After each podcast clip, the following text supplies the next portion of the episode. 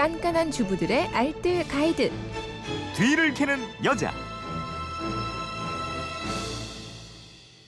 네, 휴대폰 뒷번호 4350님이 주신 문자입니다. 고만고만한 아이들 4명 모두 여름방학인데 변변치 못한 형편 때문에 물놀이도 한번 못 가고 있어요. 아이들이 물놀이 언제 가냐고 보채는데 어제 옆집에 사는 분이 백화점 가서 휴가 물놀이 용품 사가지고 온 걸 자랑하고 갔네요. 지금 창밖에는 장대비가 내리는데 제 마음은 장대비보다 더 큰 눈물이 흘러내립니다. 저 좀 위로해 주세요. 라고 보내주셨습니다. 그래서 뒤를 캐는 여자가 준비했습니다. 방학 맞은 아이들을 위해서 물놀이보다도 더 뜻깊고 흥미와 재미를 줄 수 있는 방법을 알려드린다고 합니다. 곽전 리포터 어서 오세요. 네, 오늘 안녕하세요. 확실하게 알려드려야 되겠는데. 그러니까요. 네.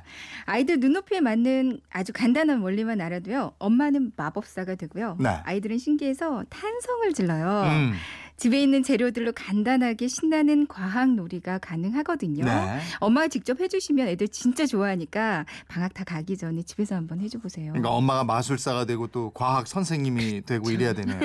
하나하나 좀 알아보죠. 재료들은 어떤 거 준비해요? 첫 번째 과학 놀이는요. 화산 폭발이에요. 어.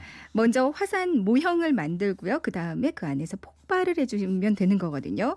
화산 만들기 준비물은 밀가루 두 컵에 식용유 두 스푼 정도, 적당량의 물이 있으면 되고요. 네. 그리고 요구르트 병이나 작은 물병 있으면 준비하시면 됩니다. 음. 이 재료들을 다 섞어서 반죽을 먼저 해주시고요. 여기 반죽에다가 갈색이나 빨간색 같은 물감 섞어주시면 더 좋아요. 예. 물통을 가운데다가 딱 놓고 반죽으로 물통을 감싸면서 화산 모양을 만들어줍니다. 네. 그리고 이제 그 안에서 폭발 실험을 해주시면 되거든요. 음, 음. 폭발은 베이킹 소다와 식초가 있으면 돼요. 어. 화산 폭발이니까 이 식초에다가 빨간색 물감을 넣어주시면 더 좋고요. 네. 물병 안에다가 베이킹 소다를 넉넉히 넣어주시고요. 음. 그리고 빨간 식초를 이렇게 넣어주면 네.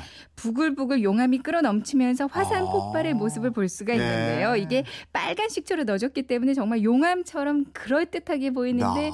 애들이 정말 이야 하면서 예. 좋아하더라고요. 아 이럴 때도 쓰이는군요. 네. 왜저 식초하고 베이킹 소다는 뒷캐녀가 청소할 때 이거 그렇죠. 자주 사용했잖아요. 그 알칼리성인 베이킹 소다와 산성인 식초가 만나서 중화가 되면서 거품이 생기는 원리인데요. 네.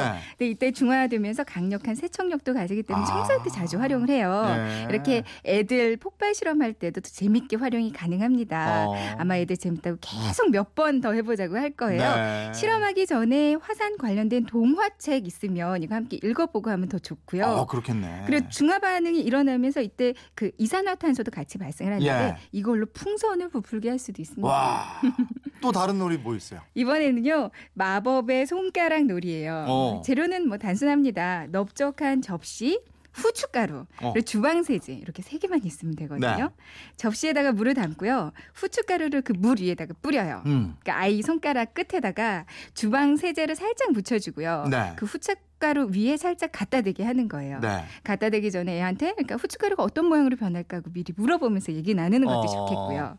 그러면 물은 표면 장력이 크기 때문에 후춧가루를 뿌리면 가루가 물 위로 떠오르게 되잖아요. 음, 음. 이때 주방 세제를 살짝 묻히면 물 분자 간의 인력이 약화되면서 표면 장력을 낮춰준다고 합니다. 아. 손가락을 대자마자 진짜 마법처럼 후춧가루가 확 흩어지면서 싹 가라앉게 되는데요. 네. 이거 뭐 애들도 좋아하지만 옆에서 보는 애들 아빠도 어. 자기가 해보겠다 면서 야, 여러 이런 번거 정말. 아이하고 같이 하면 너무 재밌겠는데요. 그렇습니다. 예. 또 요즘 뭐 장난감도 참 비싸고 말이죠. 그럼요. 돈도 안 들이고 교육도 되고 놀이도 되고 아 뭐 최고의 놀이감이네. 네. 부엌에서 할 수 있는 과학 놀이가 또 있다면서요? 네.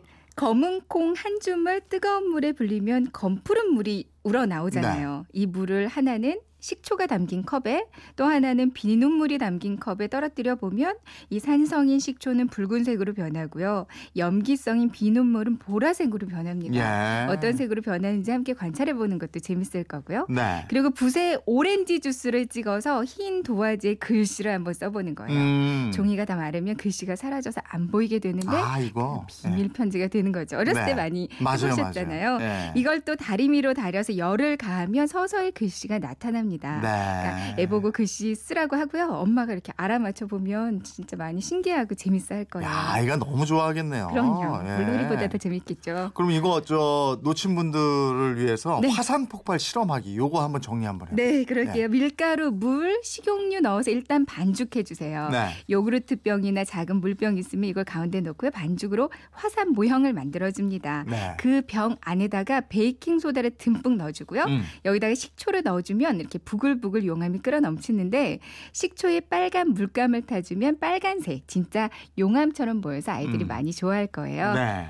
하나만 더 알려드릴게요. 네. 마법의 손가락 놀인데요. 일단 넓적한 접시에 물 넣고요. 후춧가루 뿌리고요. 그리고 손가락 끝에 주방세제를 살짝 묻혀서 후춧가루 위에 갖다 대면 손을 대자마자 마법처럼 확 후춧가루가 흩어져서 가라앉게 되는데요. 네.